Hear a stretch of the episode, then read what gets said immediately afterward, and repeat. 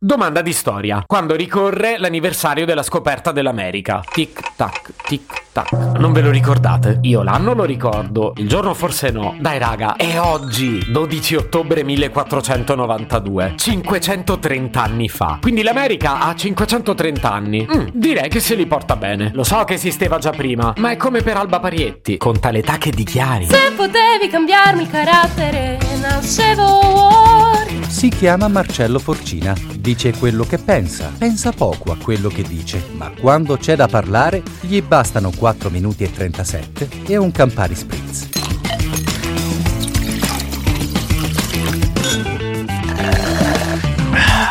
In America oggi si festeggia il Columbus Day e niente, ho pensato di dedicare l'episodio alla scoperta dell'America. Mi sono dovuto mettere a studiare perché riconoscevo di non essere proprio preparatissimo sull'argomento. E nonostante ciò, io vi consiglio di non fidarvi di quello che sto per raccontarvi. Ho le idee più confuse di prima. Allora, intanto se lo chiamano Columbus Day è di Colombo che devo occuparmi. Che dire di Colombo? Sicuramente portò a termine un'impresa incredibile e di questo bisogna rendergli atto. Ma vi confesso che ho qualche perplessità, sebbene un punto a favore che non fosse terapiattista. Non lo darei per scontato perché ai tempi non erano molti a sostenere che la Terra fosse tonda. E per dirla tutta, Colombo pensava che fosse a forma di pera e sulla sommità credeva che avesse un capezzolo di donna. Questo perché tra i preferiti aveva Pornhub e National Geographic pericolosamente vicini. Ah. Comunque lui ci credeva che fosse tondeggiante e voleva trovare una scorciatoia per le Indie, che però in realtà era l'Asia. E la chiamavano così. E pensava, se la Terra è tonda posso arrivarci andando da una parte oppure dall'altra. Anzi forse, se prendo questa strada di qua, ci arrivo anche prima.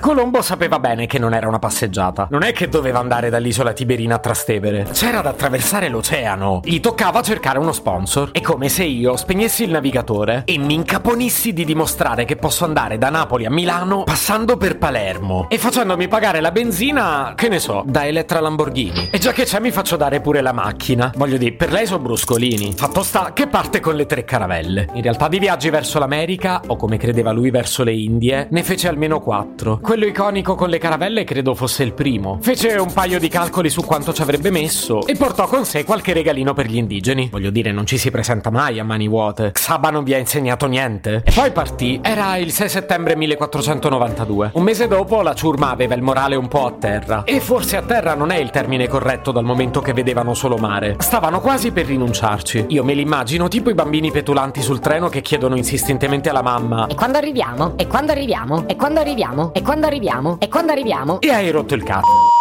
E poi finalmente avvistano terra. E certo lì Colombo si è preso una bella rivincita. Nanna nanna nanna, avevo ragione io. E quindi niente, fanno un giretto sulla costa nord-orientale di Cuba e Colombo pensa di essere in Giappone oppure in Cina. Le idee chiarissime. Non lo giudicate però. Voglio dire, è facile confondere un sigaro per un involtino primavera. Già che c'era, Colombo fece un bel giro della zona e prese con sé un po' di souvenir. Lo facciamo tutti quando andiamo in vacanza. Ecco, magari non ci portiamo a casa degli indigeni, però posso immaginare che ai tempi il turismo non fosse così sviluppato in America. Che prodotto tipico avete? Mio zio. Che poi si chiama America per Amerigo Vespucci, perché Colombo è vero che l'aveva scoperta, che poi l'aveva scoperta, stava già lì, ma non aveva capito che si trattava del nuovo mondo. Quello lo capì Amerigo Vespucci. A Cristoforo Colombo invece riconosciamo il merito di aver importato dall'America mais, tabacco e sifilide. Sifilide? Eh sì, se la portò in Europa. Però dai, fu uno scambio onesto, perché invece dall'Europa portò in America tifo, vaiolo, colera e morbillo. Comunque, anche se ne parlo male, provo una specie di solidarietà per Cristoforo Colombo. È uno di noi. Fece qualche errore di calcolo, ma grazie a lui abbiamo Sex and the City. Anche se lui pensava che fosse Grey's Anatomy. Se potevi cambiarmi il carattere, nascevo Ward.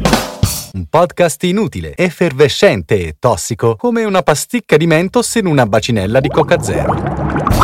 Questa serie è disponibile su tutte le principali piattaforme di podcast: Spotify, Apple Podcast, Google Podcast, Spreaker, Amazon Music e a breve anche sul citofono di casa tua. Stelline, recensioni e follow sono molto graditi. Per due chiacchiere con Marcello e aggiornamenti sui prossimi inutili episodi, segui il canale Instagram chiocciola nascevo Word oppure cerca su Telegram l'account chiocciola Marcellogram.